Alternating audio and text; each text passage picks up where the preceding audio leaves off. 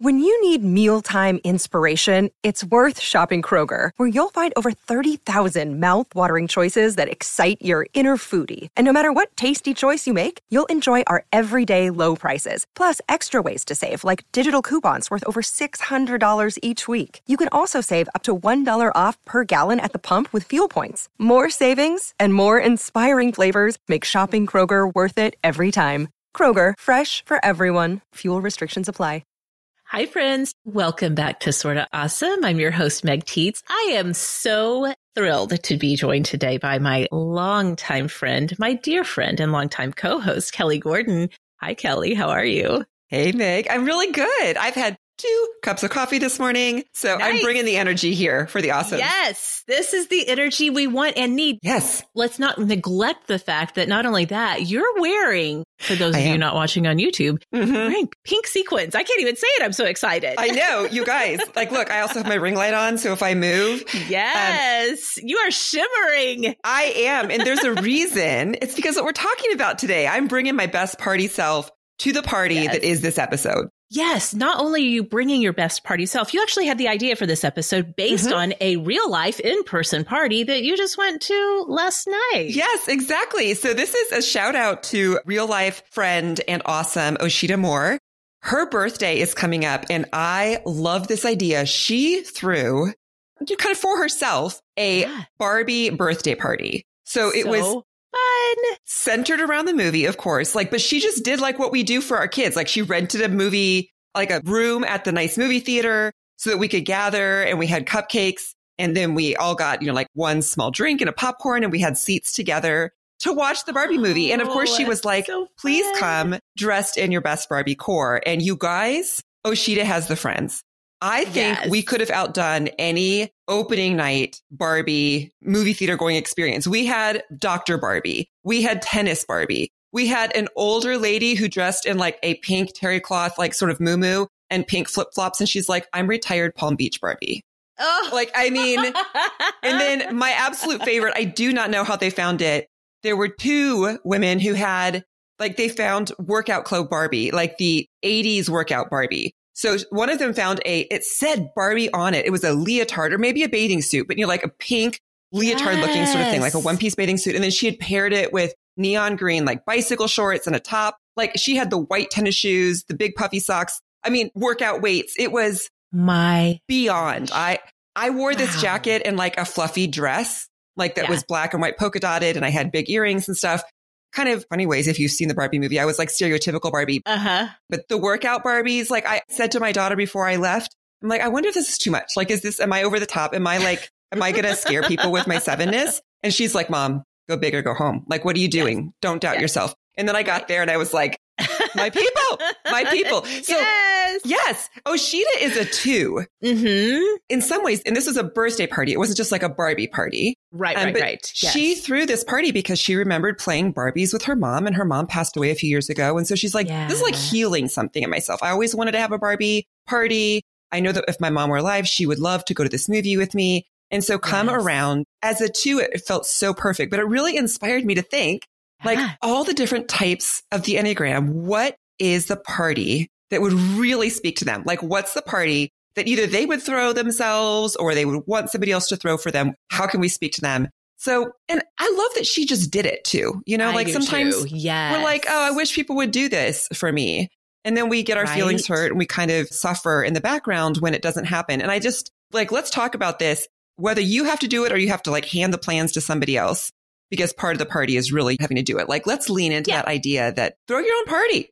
It's throw okay. Party. Yes. We even, Graham, we asked our awesomes over on Instagram in stories to tell us their Enneagram number and what an ideal party would be for them. We got a whole variety of answers. And Kelly, you have some fun ideas. So we're talking all things Enneagram and all things party today on Sorta Awesome.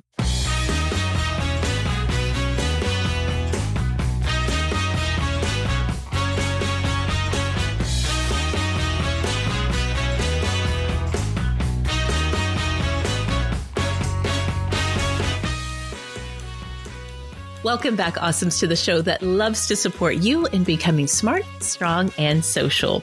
If you have been looking for a community of women to support you no matter what age or stage or what Enneagram number you are, I'm so happy to tell you you've come to the right place. We would love to have you join us, not just in listening to the podcast every Friday, although, yes, please do that. We love it when you hit play on this Sorta Awesome episodes.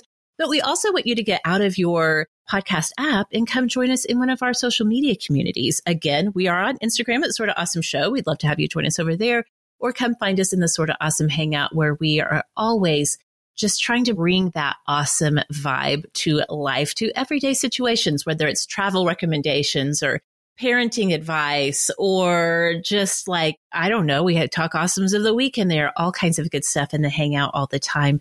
So we'd love to have you join us over there. Kelly, I cannot wait to get into our Enneagram talk. You and I both, we share many, so, so, so yeah. many things in common. Not the least of which being the fact that we both speak fluently several languages of personality type, including Enneagram. That's exactly right. we can completely nerd out this.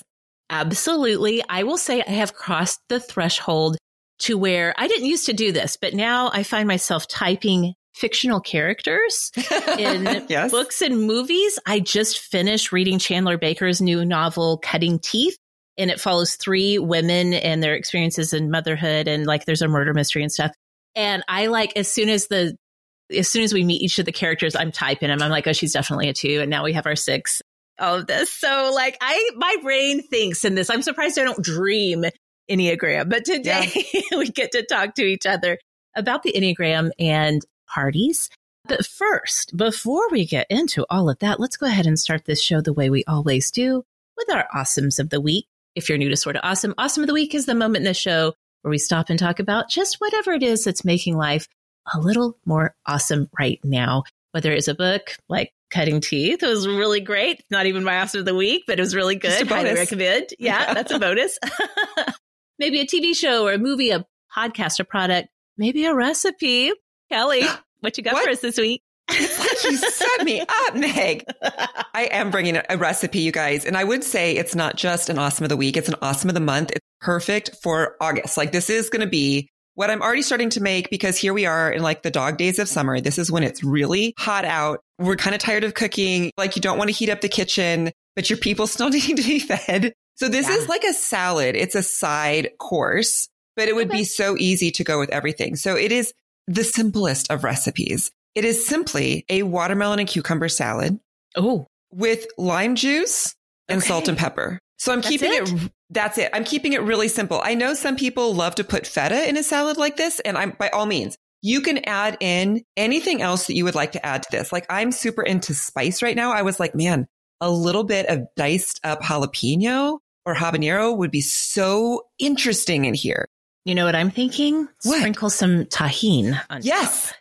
That sounds so good. I've been doing Tajín on top of just like my watermelon slices. Yes. And it is amazing. But then if you're going to pair it with that cucumber and the watermelon or lime, excuse me, what I'm saying is that this salad is so simple. It is really equal parts diced like big cubes of watermelon. Yeah. And like chunks of cucumber. So I think, you know, if you have the like you're growing cucumber or you get cucumber at the farmer's market, you might want to like take a few of the stripes of the skin off if the skin is really tough before you mm-hmm. dice them up. Um, if you have, you know, like an English cucumber that's very thin skin, don't even worry about it. Like just chunk them up into like I usually do, you know, kind of quarters, depending on how size they are. You put them all in together and then it's got to be fresh lime juice. So the recipe that I have is three cups of each watermelon and cucumber yeah, yeah. and then three tablespoons of lime juice. So it's like one tablespoon for each ah, cup oh, of perfect. other things. So this is how yes. you can scale it. Yes. Then you sprinkle on a generous amount of salt. You don't want to over salt it, but like I think that that salt with all watermelon and even cucumber, like it really, it brings out their flavors. Oh, yes. So don't be afraid of the salt and then a little tiny bit of pepper. And Meg, it is so refreshing. Like that's, it's all that water content in the watermelon yes. and the cucumber. You get the sweet, you get the crispy, you get the savory. It's just one of those perfect things. I love to like just grill some chicken breasts and serve it with that. Um, you mm. could grill. I think this is like really nice with those lighter meats like fish or shrimp, yeah. chicken, something like that. Even pork, right. you could probably do it with. But honestly, I love it just for lunch. Like it's one of those things that if I pair with some cheese, again, you could put feta in it if you want. Although the thing with feta in a salad like this, it's not going to last too long. So like maybe just Right. add the feta as you're going to eat it if Mm. you're going to do that. It's my suggestion. It's just such a great lunch. It's light. It's refreshing. It's perfect for these really hot and sultry days of summer. So just sharing it because it truly is an awesome for me. Um, I make it all the time. And I don't know about you. I mean, we have a big family, but even then, a big watermelon, I'm like, okay, we even a fourth of it cut into chunks, like slices that people can just pick up and eat. I'm like, what am I going to do with all this watermelon? So this is a- great suggestion. This is what I was going to say. I am kicking myself in this moment. I wish I could go back in time to just this very morning when I was at Trader Joe's and I was like, oh, these cucumbers look great. And I saw the big display with the, the like full size watermelons. And I was like, oh, I'm not going to get one because personally, I like to eat. I feel kind of ambivalent about watermelon. I can take it or leave it. What I don't like about watermelon is it takes it's so long to like cut it up, carve it, and then it's so Yes. juicy and sticky everywhere. And so I was like, you know what? I don't want to mess with a watermelon this week. But now I'm kicking myself because I could have gotten it with the cucumbers from the Trader Joe's. But I am going to Costco later this week. So See, and okay, I will tell you, all of the watermelon I've gotten cart. this year has been from Costco. They're Okay. ginormous, but they're Yeah. only like six bucks. So like it's the same price as a smaller watermelon. So it's always, I'm always weighing that like Yes. justification of like, well, you get so much more here, but then what are you going to do with it all? And it like has to sit in, you know, the extra fridge. Like you said, it takes up so much room. So I would say I don't love watermelon either. It's not like my favorite summer fruit. Um, that's a nectarine slash peach, hands down. So I think if you like, this is a great way to use watermelon. And if it, if the size of a huge watermelon overwhelms you or overwhelms your family, you can get a small one. I feel like this recipe is an, good enough for you to deal yeah, yeah, with all of the stuff that comes along with the watermelon. And it's so adaptable. Like if you just if you did get like I love to get the minis. So if you got like a mini watermelon and a couple of cucumbers, you could just and there you go. And there you go. And it really does like, you know, watermelon that's been cut. I don't know. How long do you think it lasts in the fridge? Like five days at the most Yeah. before it Yeah, starts yeah, to get a little weird. But, like, you can make this watermelon salad- wine. It's all fermented in the Yes. watermelon beer. My kids will be like, this one's making my tongue tingle. And I'm like, yeah, yeah. it's fine. I'm like the least, you guys, I'm awful with food safety stuff. They're like, is that okay? And I'm like, you'll be fine. You'll be fine. They're like, okay, mom. builds builds your uh your Builds your immunity. microbiome. Yeah, gut health. Yes. It's gut health. I say these things and they take like a class in school and they're like, mom, my health teacher said you're supposed to throw it out. All of a sudden they start to go through my cupboards looking at the sell by dates and they're like, mom, I'm like, you guys, it's a can. Anyway, um, yes. so maybe three to five days. If you make it five days is going to be on the very other end of this because cucumbers also start to degrade once you cut them. So it's going to be best the first, second day, third day. Eat it. It will make you so happy. I promise. Yes. Money back guarantee. Okay. Oh, there we go. Perfect. That sounds so good and so summery. I'm into it for sure. So what do you got? Hey, Well, my awesome of the week is in fact the Barbie movie. Like I'm so happy right now. Okay, Yes. let's talk. I just saw I it. haven't- I just saw it Friday night. Catherine and I went Friday night. You went last night. I don't even know what to say at this point. Like, what is there to say about this movie that hasn't already been said? True. I loved it so much. When I very first, do you remember like a long time ago when they first started kind of like leak pictures from like the filming of like a Margot year Robbie and- ago. yeah, and Ryan Gosling. I was like, a Barbie movie, is that something we need on this planet? I didn't quite put it all together at the time that this was going to be a Greta Gerwig production. And so she directs it and she wrote the script along with her husband, Noah Baumbach. And I was so unprepared that this was going to be such, that there's going to be so much heft to the story. You know Right. what I mean? Yeah, I was really surprised by that too, and also impressed.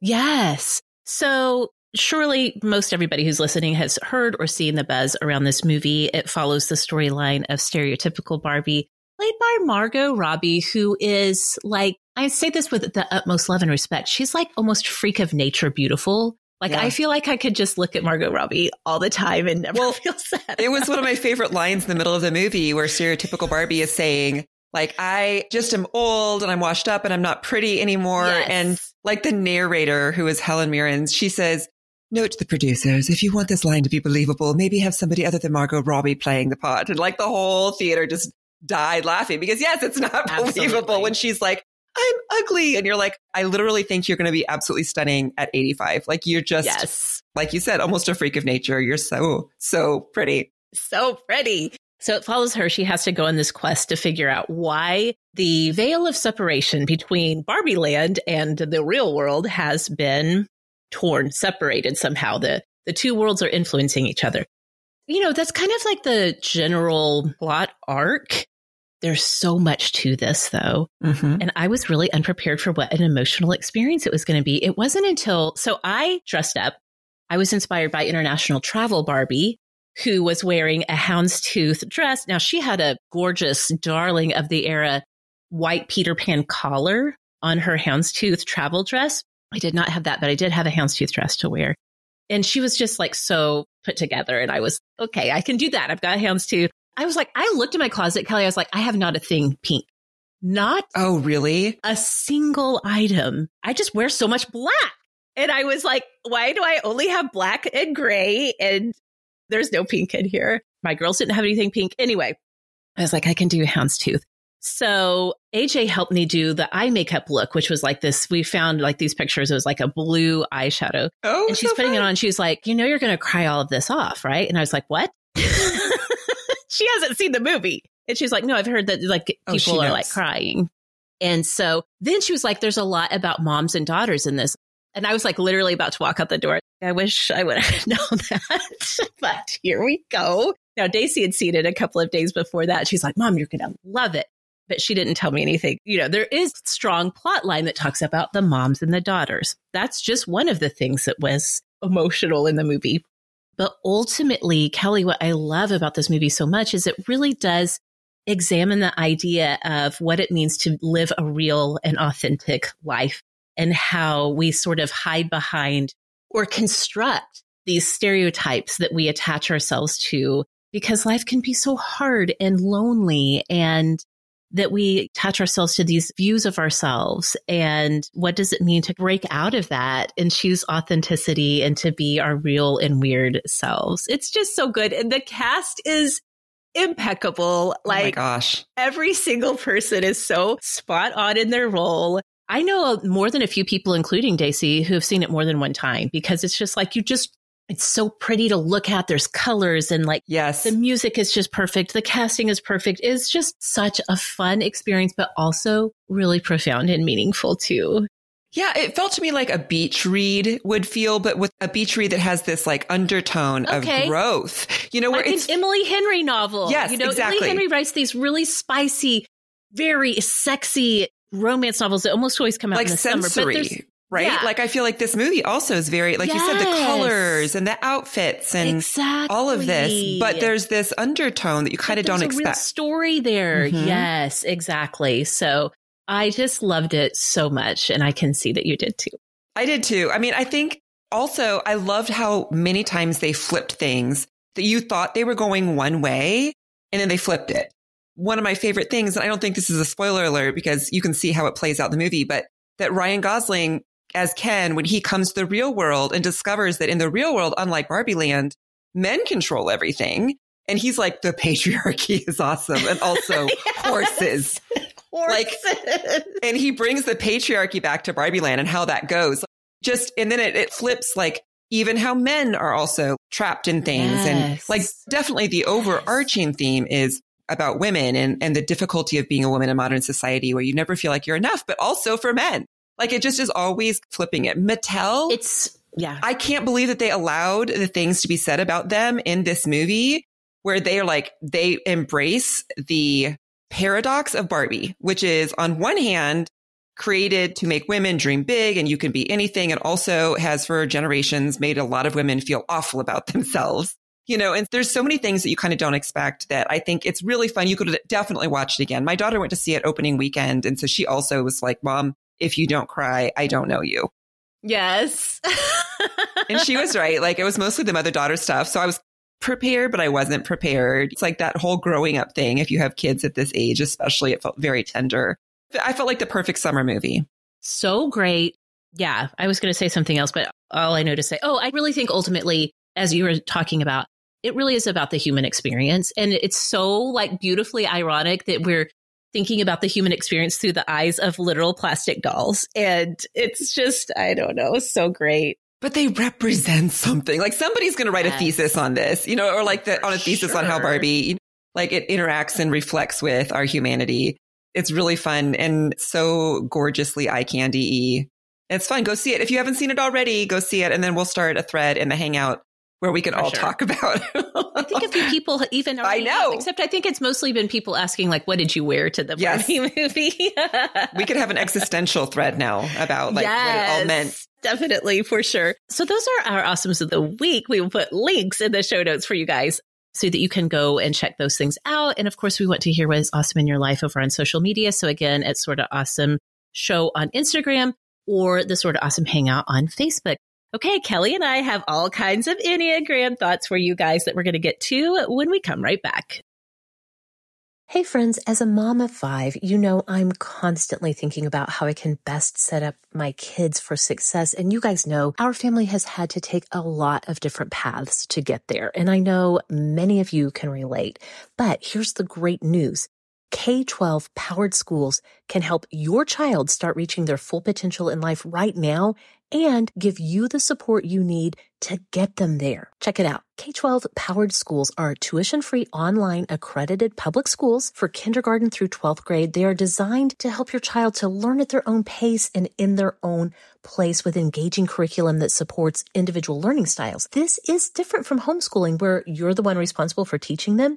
K-12 powered schools have state certified teachers that are trained as online educators and K-12 powered schools even offers social opportunities, extracurricular activities, and in-person events. Your family can join more than 2 million families who have been served by K-12 and empower your student to reach their full potential now. Go to k12.com slash awesome today to learn more and find a tuition-free K-12 powered school near you. That's the letter K, the number 12.com slash awesome. K12.com slash awesome.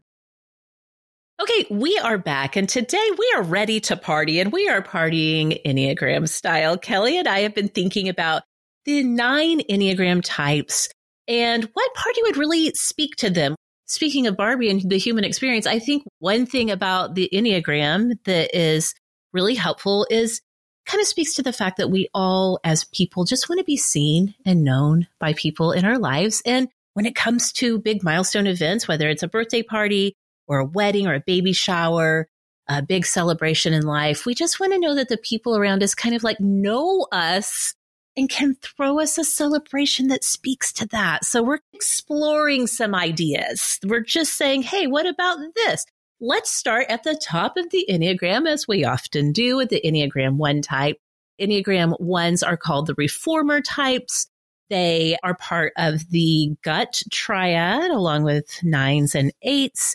And they are the type that are generally known, stereotypically known, for making things right in the world, whether it's the little details of their life or working in an activism role. They want to make the things that are not right in the world, they want to correct them and make them right. So, Kelly, as you think about Enneagram 1, what are some party thoughts that come to mind? Okay, so what I have done here is I've come up with like a party for each type that really like typifies what I think they want in a party. So for our ones, I have learned to make a charcuterie tray party.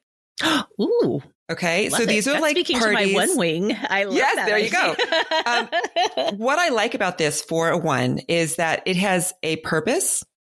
It's clear. This is what we're going to be doing. We are gathering and oftentimes you can do these parties at a place like there's a vineyard really close to me that once a month they bring a company in you know, you're coming, there's an expert there who's going to teach it. So it's not like you as the one or whoever's organizing the party has to do this. Find a place that will teach the lessons. You can gather your friends and go and learn this skill. They're going to show you how to make something really beautiful, something fun. And I think that what especially appeals to a one about this is that it's got that purpose in very clear directions. They don't have to do it, but it's going to have it. And that's what is going to make it fun for them. Also, maybe include a start and an end time because I think that that part of it also appeals to ones when they're like, okay, I know what I'm getting into. This is organized. Ones appreciate organization, communication, clarity. And also, I kind of think with all of these is this like, you plan it for the one, the one plans it for themselves, whatever. I think that if nothing else though, when you are maybe planning a party for a one, let them help plan it because they, I think almost more than all the types are going to have the most difficulty trusting that you are going to handle all the details and communicate clearly and think through everything unless they know you really well and they know that you're also a one and have that sort of sensitivity. Right. Like it's really hard that control piece. And I don't mean that in a bad way. I mean, I think it's, it can be a negative. It can be a positive is going to be really hard for them. And they're going to have the most fun if they know that all those details are there, the T's are crossed, the I's are dotted, and it's been communicated well, then they're going to be able to relax and really embrace and enjoy the party. Okay, I can definitely see that. Like I mentioned, ones are in the gut triad, which I am also in, and in eights as a nine, I am in. We have some control issues. It expresses itself in different ways for ones, nines, and eights. But control is a thing for us. Also, ones are part of, you know, the Enneagram, I love it. it it's nine types and it's divided in all these different triads. Ones are a part of the efficiency triad. They place mm. a lot of hmm. emphasis on efficiency along with threes and fives. Ones, threes, and fives, like efficiency, very big for them. I will say it's so interesting that how you talked about that. And I do seriously, if y'all are having a charcuterie tray party, please invite me. this sounds like so much fun. So we asked the awesomes on Instagram. Here are a few of the things that one said. Mindy Ziegler said that her ideal party would be well organized and have an agenda with a purpose. So Kelly, I feel like you were reading her mind as you thought about, yes, charcuterie board party. So fun. Now, Carolyn M516 said she had a little bit different idea on it. She said, just do it. Don't ask me one single question about what I want, or I will take over. right. And I feel like that's so, the double edged sword, right? Is yes. that sometimes ones are like, just do it. It would be a relief for me not to have to be involved. But there's some other ones who are like, I will enjoy it if I at least know and yes. trust that you have thought through all of these things. And I do think that's a distinction, you know, yes. like it's, it depends on the closeness of relationship. I think that with a one, if they do really trust you and that's really meaningful, if they're like, you know what, I just trust that you will make this good, then that is a relief of burden for them. But I do think that Carolyn makes a good point that for ones, it's really hard to step back and be like, okay, I'm just going to trust it's all going to turn out. So, you know what's funny? A lot of ones who answered suggested they might like to have a reading party.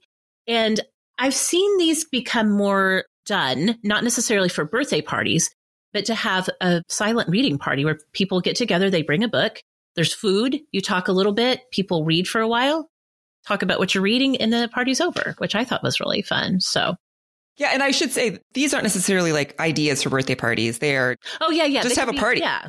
Totally. Exactly. Okay, so that's one. Those are our reformer types. Let's go on to Enneagram 2. This is the helper type. Again, you mentioned at the top of the show, Osheta is a two. I have so many twos in my life. Like some I do too. friends are twos.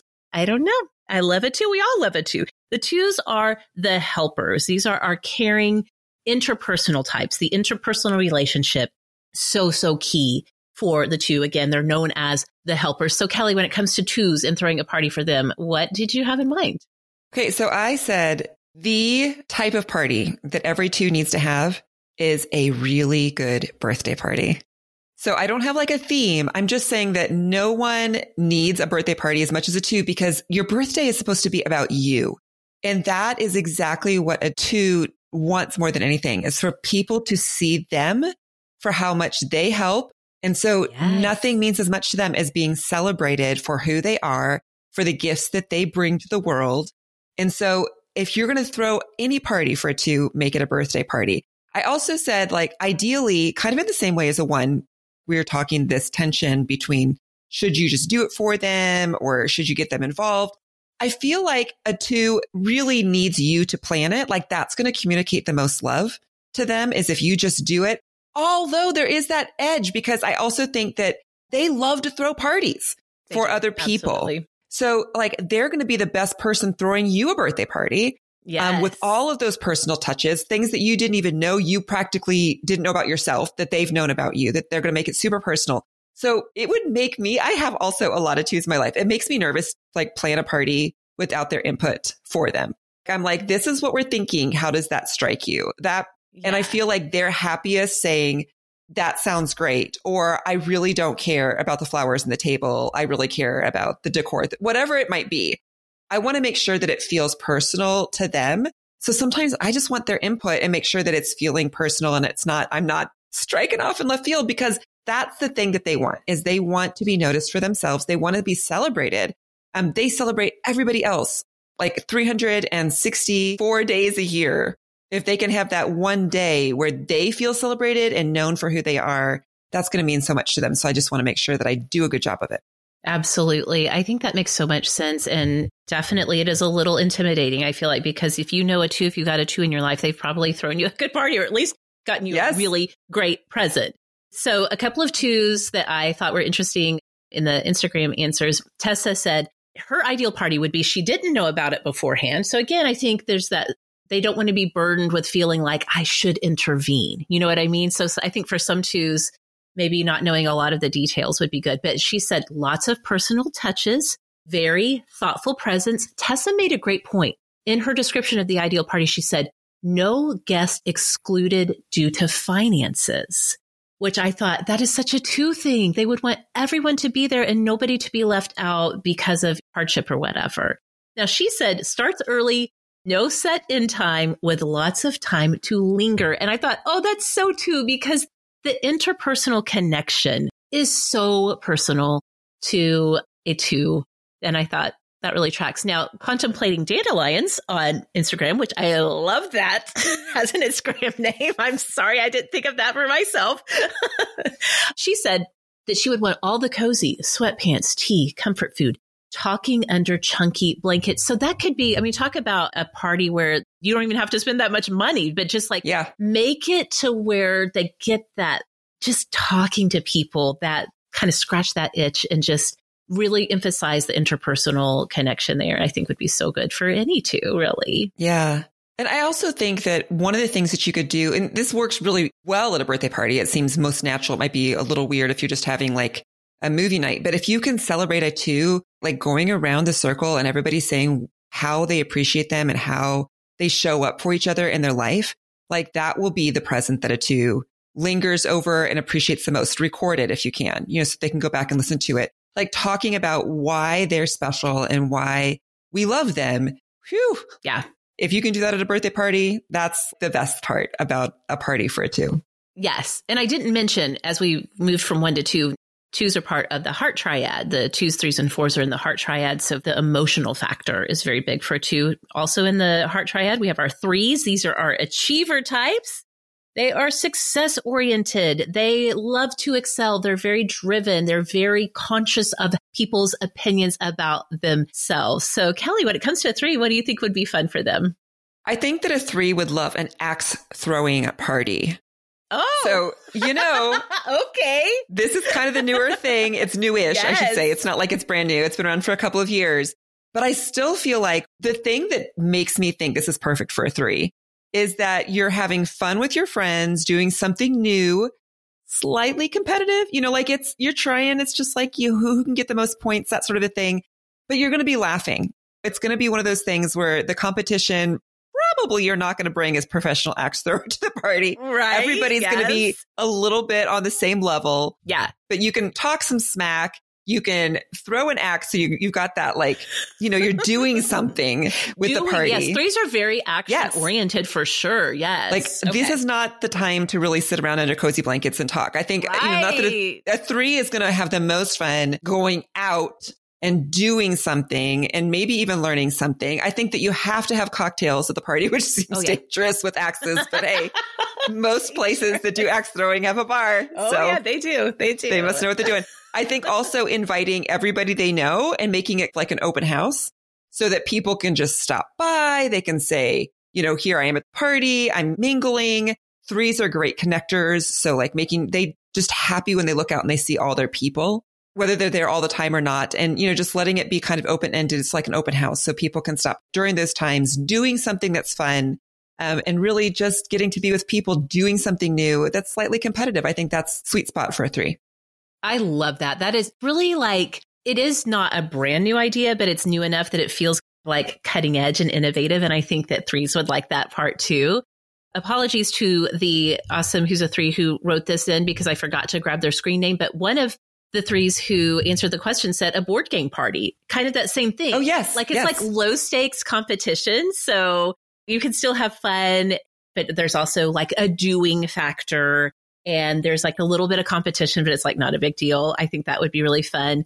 Jay the Mermaid, Enneagram 3 said that she would love to have a signature cocktail. Okay. So well, see? signature cocktail for the thing. Bring it up. Yes. Tons of sparkle in my favorite bowl. So yeah, I think all of those components would be so spot on for our threes. Also in the heart triad, we have fours, the individualists. So these are our sensitive types. They're very expressive, extremely connected to and in touch with their feelings. Often excel in drawing your feelings out. If you tend to be a little feelings repressed, couldn't be me. I don't know anyone like that. So weird. I've heard about it. I've heard of it. Yes. But so yes, these are the fours are probably most known for their desire. Again, they're called the individualists. They want to be known and perceive themselves as being very unique. And so this can be a little challenging. How do we plan a party for people who want to be seen and known kind of for who they are and how they stand out? So I think the perfect party for a four would be like a movie night party. Ooh, yeah. Because you could pick like a really artsy or maybe like just a sap, really emotive sort of movie to watch with your friends. And this should not be what we just said for a three with the axe throwing party, inviting like everybody they know. This is not the time to invite everybody that the four knows. Although now that I say that, the four might not even know that many people that they consider themselves to be, you know, they don't consider their acquaintances to be friends the way some oh, types that's do. true. Um, That's so true. find their friends, invite, you know, a handful of people that can sit together on a few couches and to watch this movie together, provide tissues, maybe have some tea, a yummy dessert. I said kind of a bonus because we're here in summer right now. If you could do it outside, like on a summer night, you know, in the garden, sort of, you're really invoking the senses because the fours really are aware of, they just really love art and they love all of these things interplaying together. So it's not always possible, but man, wouldn't that be a dream if you could just pick a, a beautiful dusky summer night when the flowers are blooming and the moon is coming out and you have your friends there and you're watching some movie that everybody is going to cry at and laugh and just feels like that's the perfect way to give a four a night they will remember. I love that. And that sounds so dreamy. I mean, what a fun night. A couple of fours who are awesome who shared on Instagram. Barb Dembski said yoga in a park and then hike with kayaking along a river, which I was like, oh, that's really interesting for a four.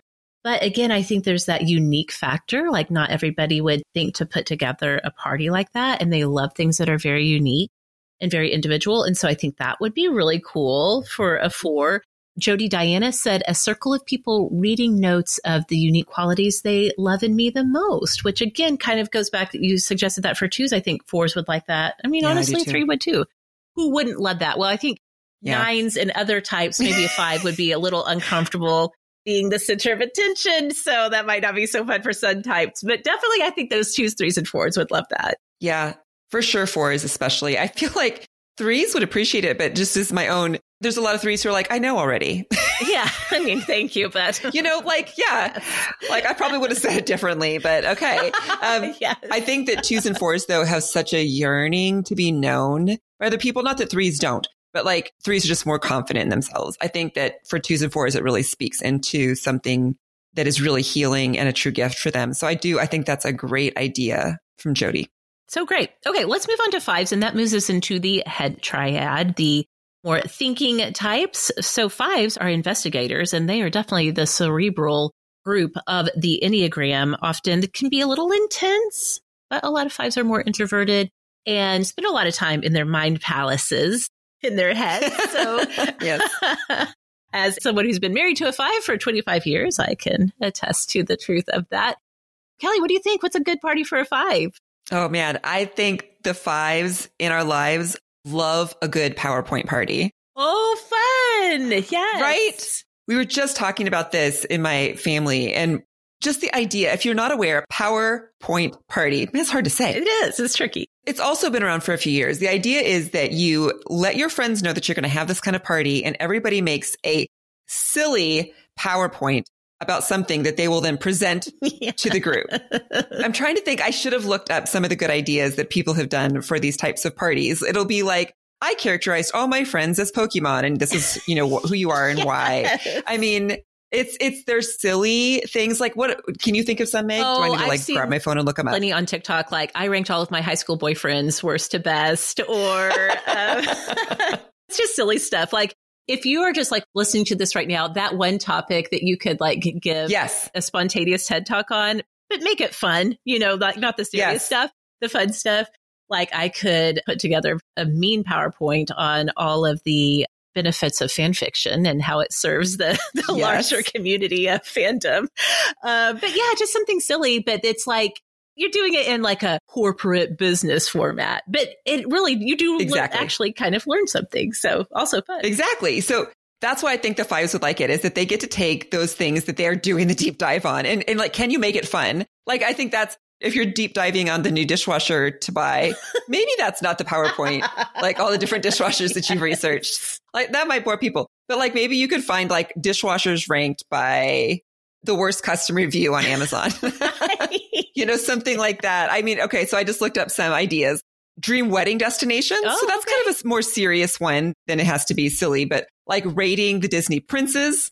Yes, Disney comes in a lot, I feel like, on PowerPoint parties.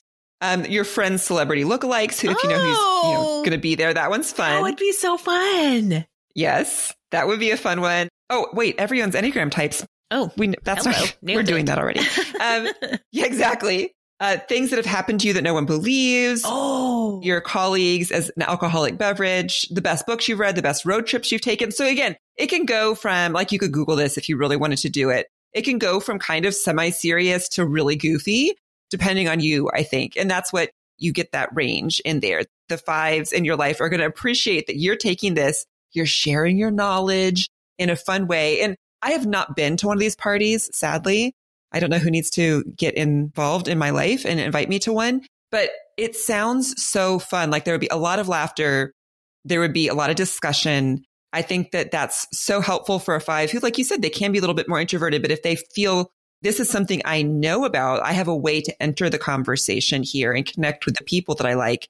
That's what they want. So throwing them a PowerPoint party feels on point. Let me give a personal example of how powerful a PowerPoint can be for a five. Back during the pandemic, early pandemic, AJ, mm-hmm. who's now 15, went on a campaign that she wanted to have a pet again. You know, years ago, we had our first dog, Jaja. She, we ended up placing her in a different home. And so we'd been without a pet for a while. And AJ was just like really wanted a pet. And so this was like early April 2020. And before, you know, any of us were damaged. it was early on. Yeah. We were still, we were still like sweet little. Yes. I mean, you know, certainly we had a shock on our face, but we didn't really know what we were doing yet. But since she had so much free time on her hands, she made a PowerPoint presentation on Google Slides, actually, about why she wanted to get a guinea pig for a pet. And like she had done all of the research slide by slide. It was like this persuasive PowerPoint, all of the research of why she could and should have a guinea pig for a pet. Kyle, my husband, again, a five, classic textbook five, was so blown away by the thought and care she had put into this Google slide presentation that he was like, no, you're not going to get a guinea pig. You're going to get a dog. And in, it's not just one dog. We'll get two. Like that's how we have our Boston Terriers, our pandemic puppies, because I actually didn't know that story. That, that's yes. so, that's so funny. Yes. He was like just so that PowerPoint spoke to him on a deep emotional level. And he was like, I will give you the world because you made this PowerPoint. you you actually get a dog. You get the grand prize. Yes, exactly. This is the showcase showdown. Yes. You get a dog and you get another dog. exactly. exactly. So yes. Okay. Well, so we That's asked funny. asked our awesomes a number of fives and not a small number for no party at all. Okay. All right. Fives. But sometimes we want to celebrate you. So let's see, Blessed Gen 4, who's a five, said she wants a party where you're learning something. Okay. So PowerPoint party perfect. She said no small talk. Okay. Megalona on Instagram said, reading on a covered porch. It's 70 degrees. There's endless drinks and the party capacity is three to five people.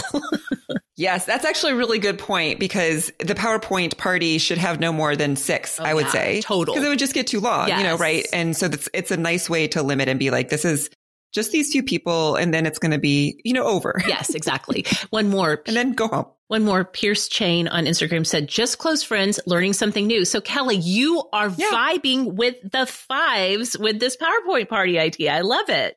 Yes. Oh, I think that they could also love a, like the charcuterie idea that we said for ones, like learning something. There are lots of opportunities to go and learn something new with your friends. You know, like I've seen flower arranging, you know, like, I mean, there's all sorts of different cooking classes. So finding something that you could do, that's like a bonus party for a five. I think that idea of learning something new is the key for them. For sure. Okay. Still in the head triad, we have our sixes. The loyalists, our dear friend and fellow co-host, Rebekah Hoffer is a six.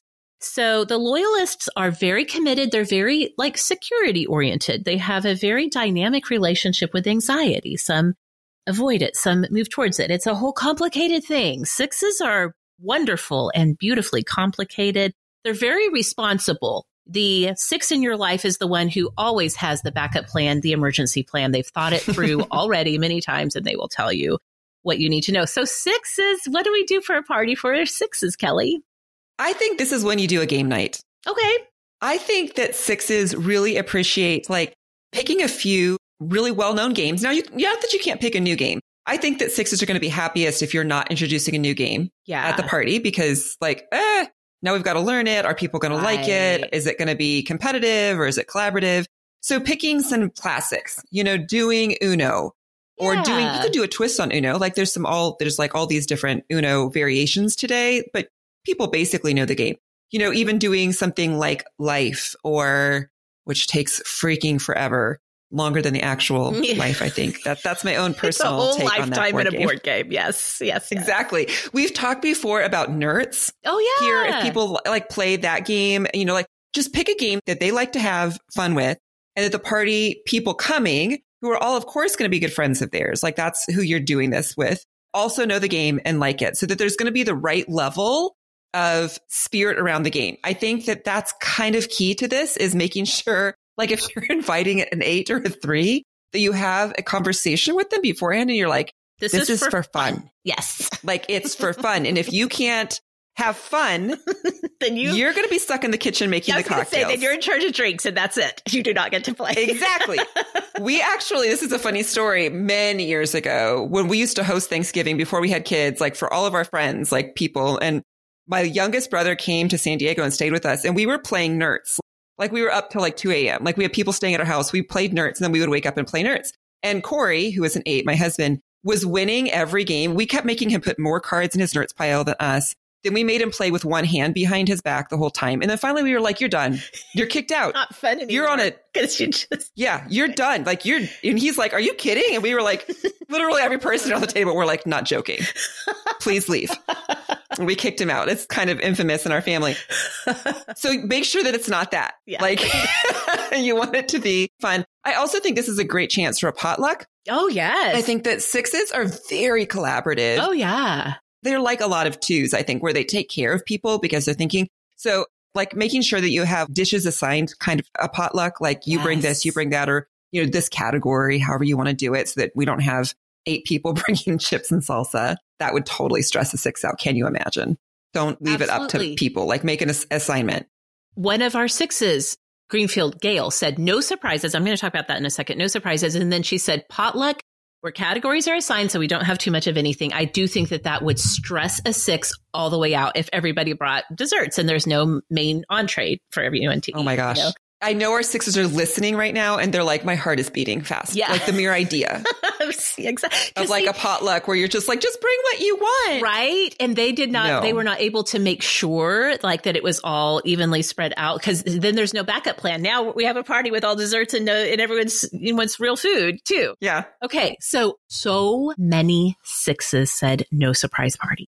So I was curious about this. So I texted Rebekah this morning. I was like, okay, I noticed, Rebekah, you didn't answer when we put the call out on Instagram what to throw for a six for a party. So I need you to tell me And she's acknowledged she didn't even answer because she parties are stressful for her. But she said, first of all, she would love like a girls' night out, but a very small group, no surprises, and not even a mixing of friend groups because, and yes. she and I talked about this point. a little bit more. And I think this stresses out a number of numbers. I also feel stressed when there's a mixing of friend groups because I feel responsible to make sure everybody's mixing and mingling. And I can't relax if I feel like, oh no, this group isn't talking with each other, whatever. But she also had a great insight for sixes and parties. As she was talking about it, kind of processing, we were talking about it, she said, I think that it triggers my six skepticism. Like I start to think, oh, like she's skeptical that everybody actually would wanted to throw a surprise party for her. And, you know, that she begins to think like, would they rather be doing something else? It just triggers a lot of questions. Sixes have a, a strong sense of skepticism about everything. In fact, I've even run things past Rebekah. I'm like, I don't have a good skepticism filter. you check this thing out and tell me what I should be skeptical about. Um, yes. So Laura's really good at that too. Back when Laura Tremaine was on our team, we kind of, both of us, you and I, we are like, it's going to be fine and like very trusting and kind of optimistic. And we need those balances. Now yes. Rebekah has to do it all by herself. Yes, Rebekah bears the burden. to be like, yes. whoa, whoa, whoa. yes. Like they do have that. And it can be, like you said, it's like with everything with the Enneagram, our strengths also our weaknesses. And like that, that feeling of like, I've got to be prepared. I've got to be planned. But this is one of those times where you could help them, right? So another six on Instagram, K Hole 05 said that she would like a party with a full schedule and an agenda up front. So again, you know, like I said, sixes have a really complicated and dynamic relationship with anxiety. And I mean that not in the clinical sense. I just mean in like worrying about things.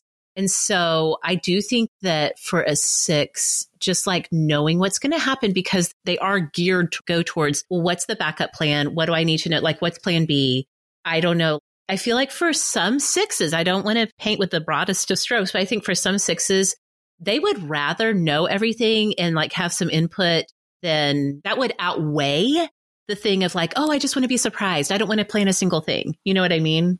Yes. No, I think that that's kind of like the twos. Like they want somebody to know them so well that you could plan a perfect party for them. But that's hard also. So that's why in some ways it's like, it seems better to say, this is what I think you'd want. Is this what you want? And I think for sixes, same thing. Like, I think really this is the time to just get them involved with the planning the party. Like if you're throwing it kind of in their honor, but just being like, okay, I'm thinking of doing this and this and this. What do you think? It's going to quiet their anxiety to know exactly how it's going to go down um, they're going to be able to embrace the party, right? And that's the goal is that you're doing this. You want that person to have fun or you want yourself to have fun if you're a six throwing the party, you know, like, so this is how to do it. Exactly. Okay. The last type, Kelly, in our head triad is the seven, like yourself, the enthusiast. Yes. These are our busy and fun loving and adventurous types, almost always open for new things. In fact, really, really love new things. but always open for a party and for an adventure. Tell us in your mind as a seven, what, what's an ideal party? So this is maybe the hardest one to pick a party for because as a seven, we love all parties. So there's like maybe not a surprise party because I feel like some sevens also have some anxiety about that, but almost everything else is like, yep, yeah. that sounds amazing as the golden retrievers of the Enneagram. Like just throw me in. So this is what I chose to typify, I think a fun party for a seven is Taco Tuesday. Oh, fun. Okay. So this is what I mean by that. There's a couple things. One is Taco Tuesday is just an ordinary day. It's just a Tuesday, but you know what? We're going to make it really fun. So we're taking something that is just kind of mundane and ordinary and we are adding in the sparkle. We're making it a theme. Nobody loves a theme as much as a seven. I mean, I bought a pink sequin jacket for the Barbie party. Yes. So taking something that's just there and making it a party seems like the most seven sort of thing for me. So a Taco Tuesday party, like gathering people very casually, even spur the moment, like, oh, tomorrow's Tuesday. I'm making a big batch of tacos. Let's come over. Everybody bring a margarita. like whatever you want to do is going to make a seven so happy because it's really living in the moment. It's celebrating something that is just there. And that's how sevens love. It's like a casual thing that we're taking to the next level. I think the must for a type of party for a seven is like a variety of good food, not like one thing. You know, I think that's why tacos kind of work because you can, how are you going to make your taco or what kind of taco are you going to have or that sort of thing. Music, that ambient sort of sound that's going on, laughter, and then a big key is not having to clean up. Whether the seven is throwing the party or going to the party, you know, like helping out at a party, like just having somebody else be like, I'll take care of the dirty work on the back end. Oh, that's like a really big gift for a seven. Oh, for sure. Oh, I love everything about it. And the sevens, some of them who weighed in on Instagram said similar things. Melissa Davenport said that she likes surprises, not having to plan a thing. Favorite food, favorite people, great music.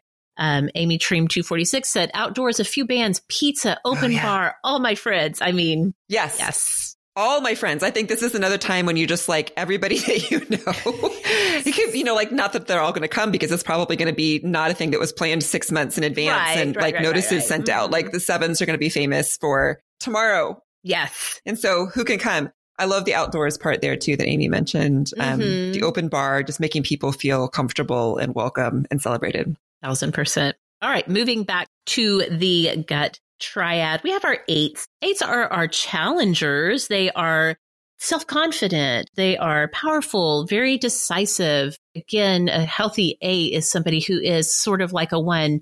In fact, I think ones and eights often mistype with each other because they're also very motivated to make the world better um, to challenge the way things are done and see if there can be a way to make things better, especially for, especially in context of relationships and people they love and care about. So when it comes to an eight, what do you think, Kelly? You've, you've known one for a long time. Yes. what do you think? Honestly, I feel like eights also like fives are probably like, I don't want to party. Yeah, yeah, yeah. right. Like just, yeah they sometimes just feel like that's frivolous or it's not going to be fun for me. Yeah. Sort of a thing. Um, they don't like small talk. So kind of the traditional party isn't always their thing. So this is what I was thinking is that like maybe dinner out after some sort of a lecture or that feels very, I don't really love the word lecture. So something that you go to with a few friends and learn something. So it's kind of like a party with a purpose. You're going maybe like I was thinking here in the Twin Cities, one of the things that I get to produce for Minnesota Public Radio is Talking Volumes, which is in the fall. It's a series of authors that come on stage and our host, Kerri Miller, interviews them on stage. So, you know, Abraham Verghese, Ann Patchett, these are the people coming this fall. Great authors. People love them. So getting your friends who also maybe like to hear that, or maybe there's a commentator who's speaking or, you know, some sort of a class or something that you can do with some friends. So you're all going and listening. Your minds are being stimulated. You're listening to this thing and then you go grab dinner and drinks afterwards and discuss it. So I feel like this especially ties into any eights who have some sort of a justice streak, which they all oh, do oh, yeah. in various mm-hmm. ways, you mm-hmm. know? So maybe there's something happening in our current political discourse where you're like, I would love to get involved. I want to go and hear more about this topic. And then afterwards, I'm going to discuss with friends. These have to be the kind of friends who are going to be open to that sort of discussion, you know, like that might not always make everybody feel good all the time. Eights are I don't want to say confident in themselves, but like that's part of it. They don't, conflict does not scare them if it's done correctly. Like they want to have that like biblical iron sharpening iron. They do feel like it makes them better. So you have to have those friends that will be willing to be intellectually honest together. I think that that nothing thrills an eight more than that.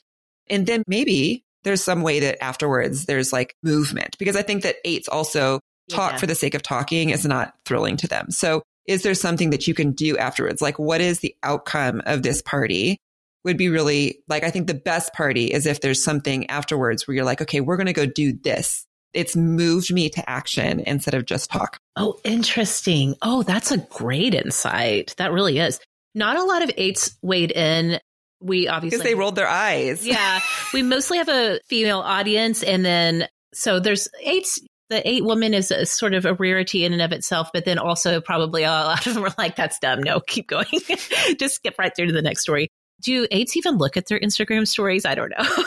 I don't know. That's a good question. Come tell us, eights. Yeah, but a few did, a few. So Crystal Bauman uh, said palomas and political discourse. Palomas yes, there she goes. Great mm-hmm. tequila based cocktail. So yeah, just a drink and a good hearty debate. Like that sounds like hell to me personally, like I will leave early if that's the party. She's like, so don't invite your nines. Yeah. You got to find the right people for this party. Yes. I have no eight wing at all. okay. Another eight, Emmy and 419 said, a surprise party. I get to know the details, but I didn't have to call anyone or decorate. I'm like, okay, I could see an eight being into that. They want to know what's going on. but at the same time, they're like, oh, that's fine. You guys do it. I'll show up and have fun. Yes.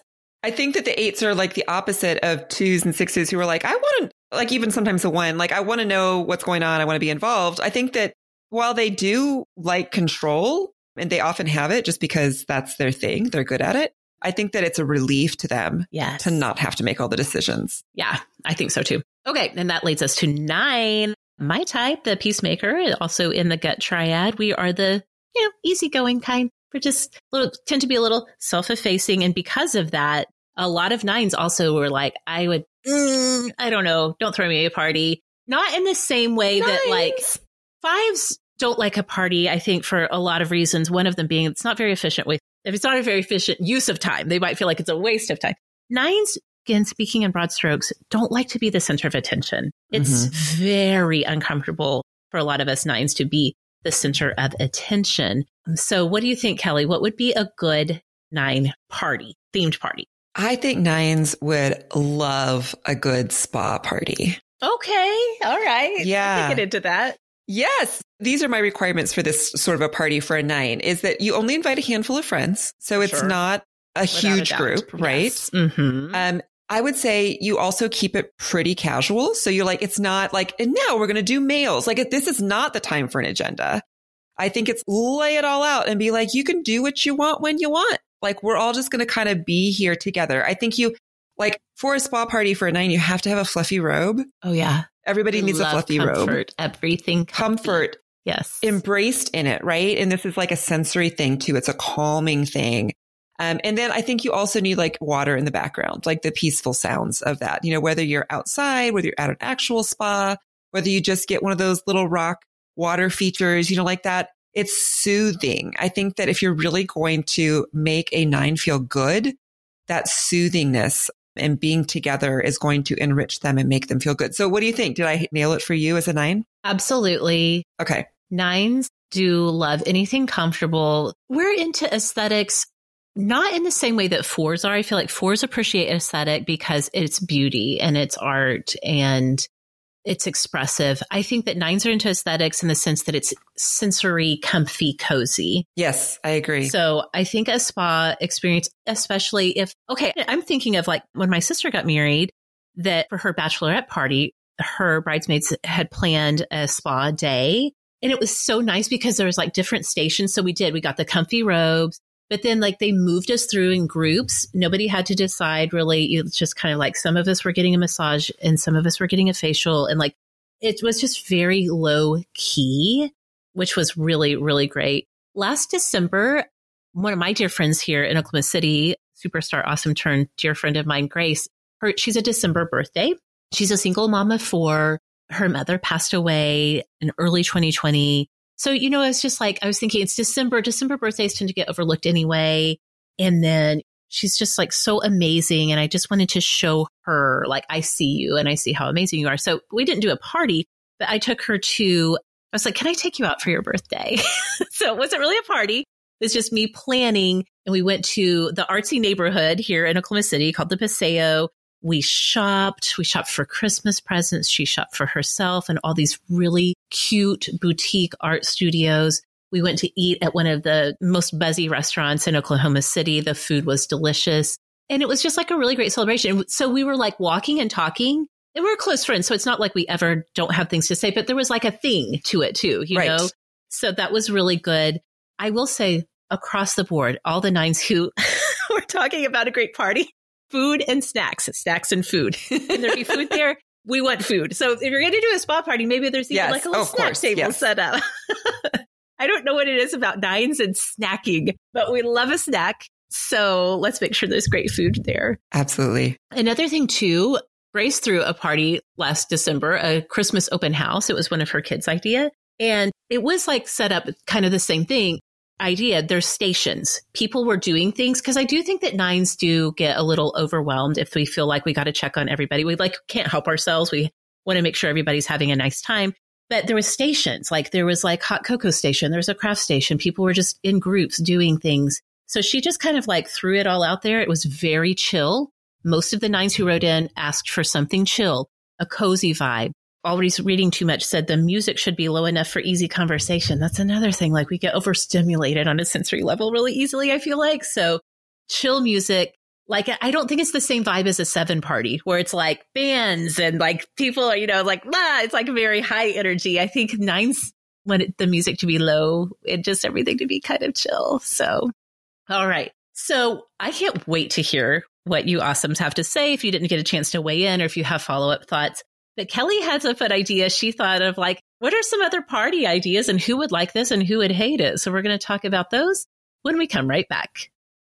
Okay, we are back. And today we're talking all things Enneagram and partying. Kelly, as our resident seven, I'm sure that you have, I mean, like asking you, are some party ideas and themes? You're probably like, oh, we could do this and that and this and that.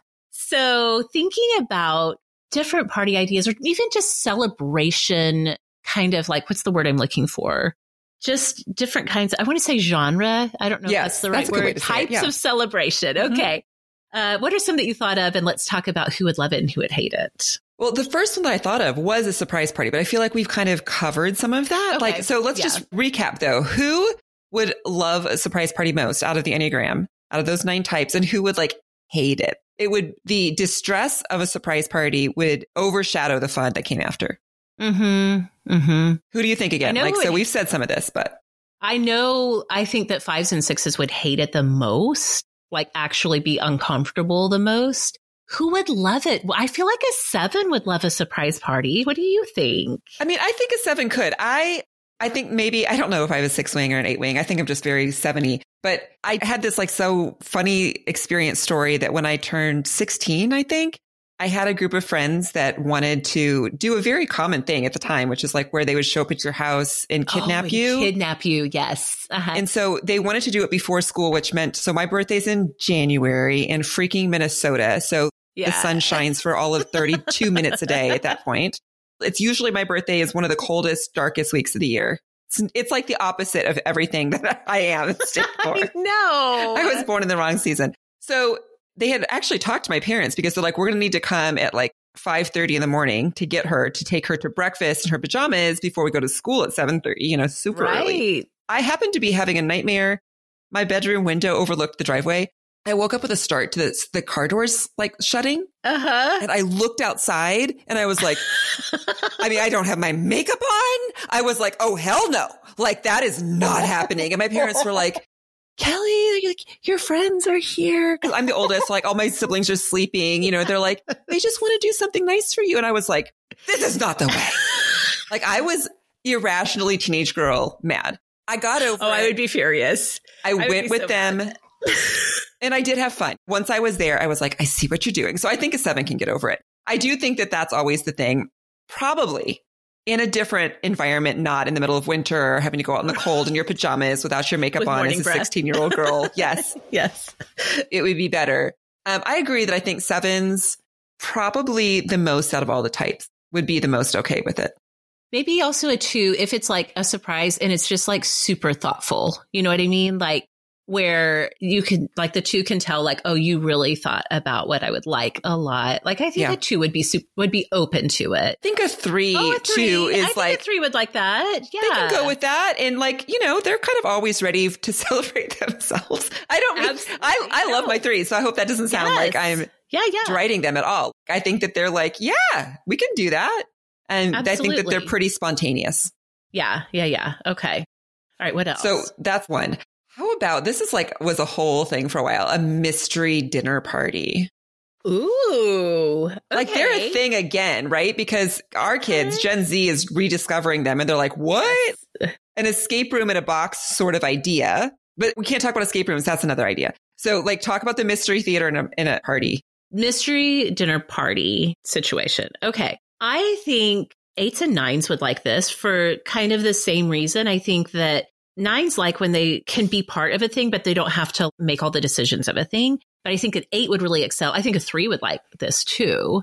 I think fives, under the right circumstances, could get into this because it's very cerebral. We got to yeah, figure yeah. out what's going on. I think a five could like a mystery dinner party. I could see that. Who would hate it? Hmm. I don't know. I think it would be Gosh, why can't I not think? What does everyone love a mystery dinner party? Maybe. Well, I think would, like what you said, like it's kind of the anxiety it, of it all. that that could be true. I think that it depends on how you run it, right? I think that eights and fives to some degree, well, it has a component that they would both love this mystery solving, this cerebral, like who done it. There's a purpose here, right? Yeah. But also yeah, you're yeah. supposed to act like your characters, like where you're supposed to remember that. Oh. You're supposed to dress up. that. Fives would hate that so much. They would not do that. They're just like, that's not worth it. Like that solving of a mystery sounds fun, but you want me to dress up as Professor Plum and then like as the dinner goes on, be like, oh no, my good dear Watson. Like, no, I'm not doing that. Where sevens I and threes are like, that's the best part. yeah. Like, yeah, I don't care think who a killed four him. Could get, I think a four would get really into it, just in terms of like the characterization part of it, for sure. I think a four would love that. But yeah, I think I forgot that there was the acting as a character part. So count the fives out for that. But I think that would be really fun for a lot of people to go to for sure. Yeah. I think that that's one of the nice things about it, especially if you can have a mystery dinner party where you just tell people like, if you want to dress up and play the part, you can, but like, we're just going to have fun solving it together. Is that kind of can hit everybody where they're at, right? Yes. Yeah. Yeah. yeah. Mm-hmm. So let's talk about like an escape room. Okay. See, I do think eights and fives would love an escape room. I think a three would love an escape room for sure. Because I think fives would love the cerebral part. I think eights and threes would love the action part of it, like the doing of it. I think as a nine, I am so stressed out by the idea of an escape room. Like, I don't know. It makes me feel claustrophobic. There's so much pressure to do it in time. And that's another thing, like a lot of nines said in their ideal party that like could be really a few like the idea of a hard stop and in time, but most just like open ended time wise. Well, in an escape room, you have a timer like that pressure. I think for sixes and nines, the pressure of an escape room feels uncomfortable. Yes. I was thinking the same thing. I think a seven would love it in an escape room too. Yeah, I think a seven could enjoy it. Like you said, it's just like the, the mystery of not kind of knowing what, what comes next.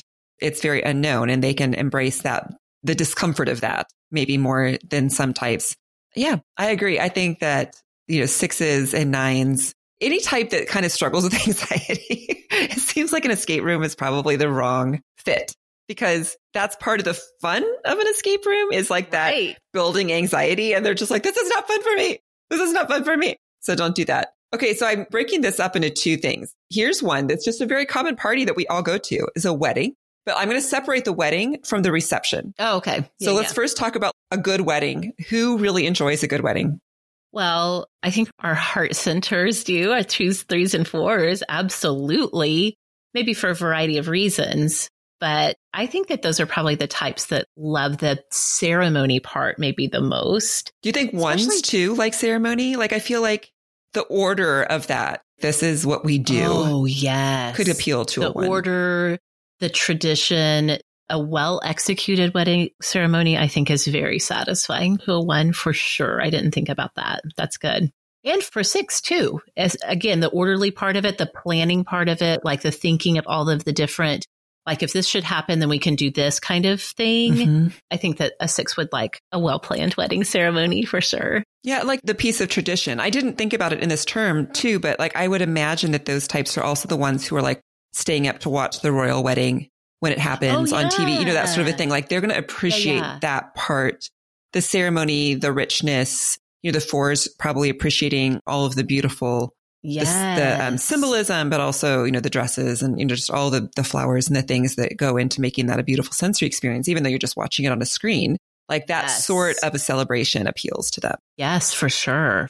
I was going to say, I know my five husband hated our wedding ceremony because everyone was looking at him. So,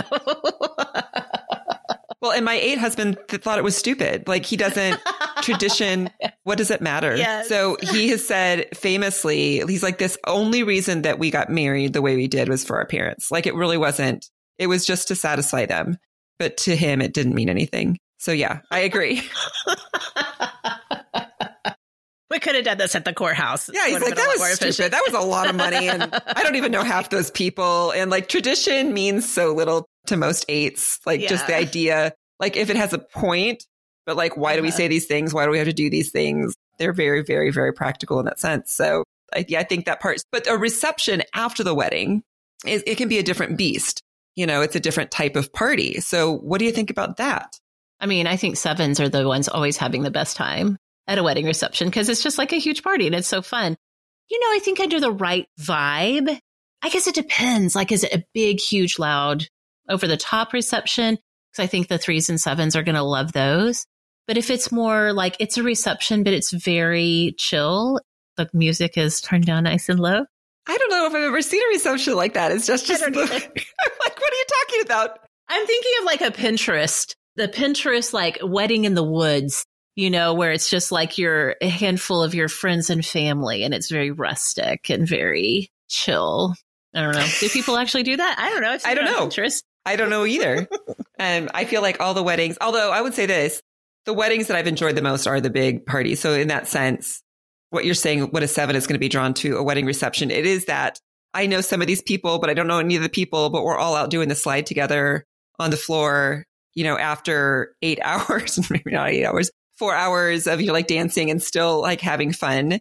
That definitely appeals. And I think that there's some people who are just like, this is the nines, the fours, fives who are like, could we go home? They're the ones sitting in the back on their phone while the seven comes over and is like, do you want to come out? And they're like, no, you go. Like you're having fun. I support you in this moment. I was on the dance floor so much at my sister's wedding that just yesterday morning, Nico was reminding me of that time we went to a wedding and he was like, and you were dancing and it was so fun. We danced so much. Your mileage may vary. Exactly. But I do think that people who are tend to be concerned about details, I think the reception can be difficult to just yourself go and have fun, like the ones, the twos, sixes.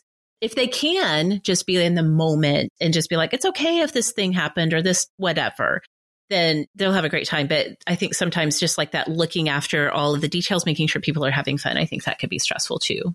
Well, those are my things. Do you have any? Was there a party that came to mind that you were like, "Ooh, this will be fun to insert the enneagrams into"?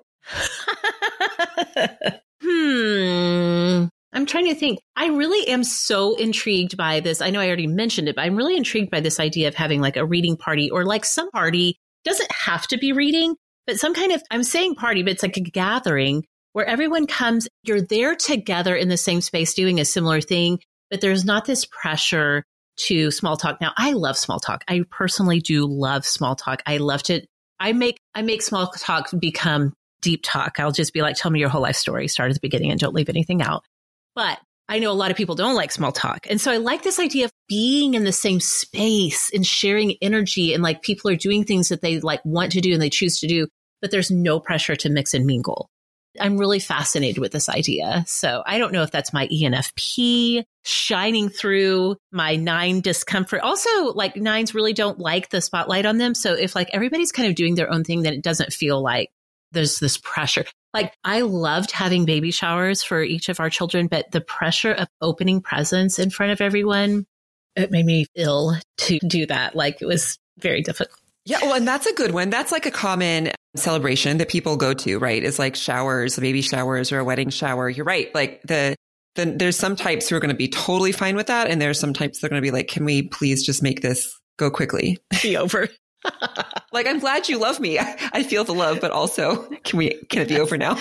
Yeah, exactly. Exactly. Yeah, that's a good one. Oh, this was so fun, it Kelly. Is. Thank you so much for this idea. This was just such a great conversation. I'm surprised we haven't talked about all of this stuff before with all of our Enneagram episodes, which we will link to some of those in the show notes so you guys can go back in the Sorta Awesome time capsule because we've been talking about the Enneagram since 2015 before anybody else was. That's right. So we are the OG when it comes to Enneagram typing of all the different everythings.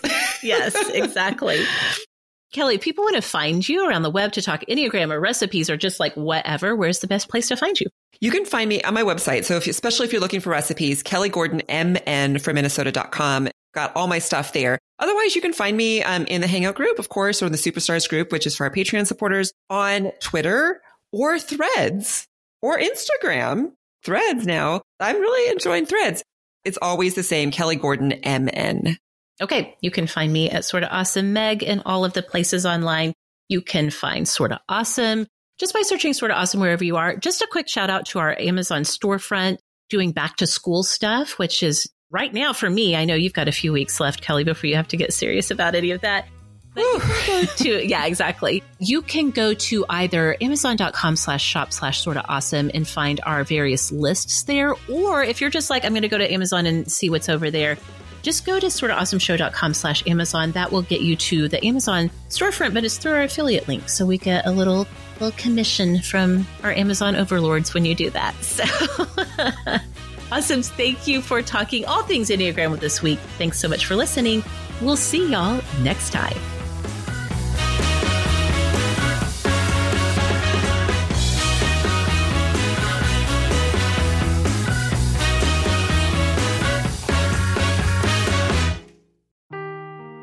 Seeking the truth never gets old. Introducing June's Journey, the free to play mobile game that will immerse you in a thrilling murder mystery. Join June Parker as she uncovers hidden objects and clues to solve her sister's death in a beautifully illustrated world set in the roaring 20s. With new chapters added every week, the excitement never ends. Download June's Journey now on your Android or iOS device or play on PC through Facebook Games.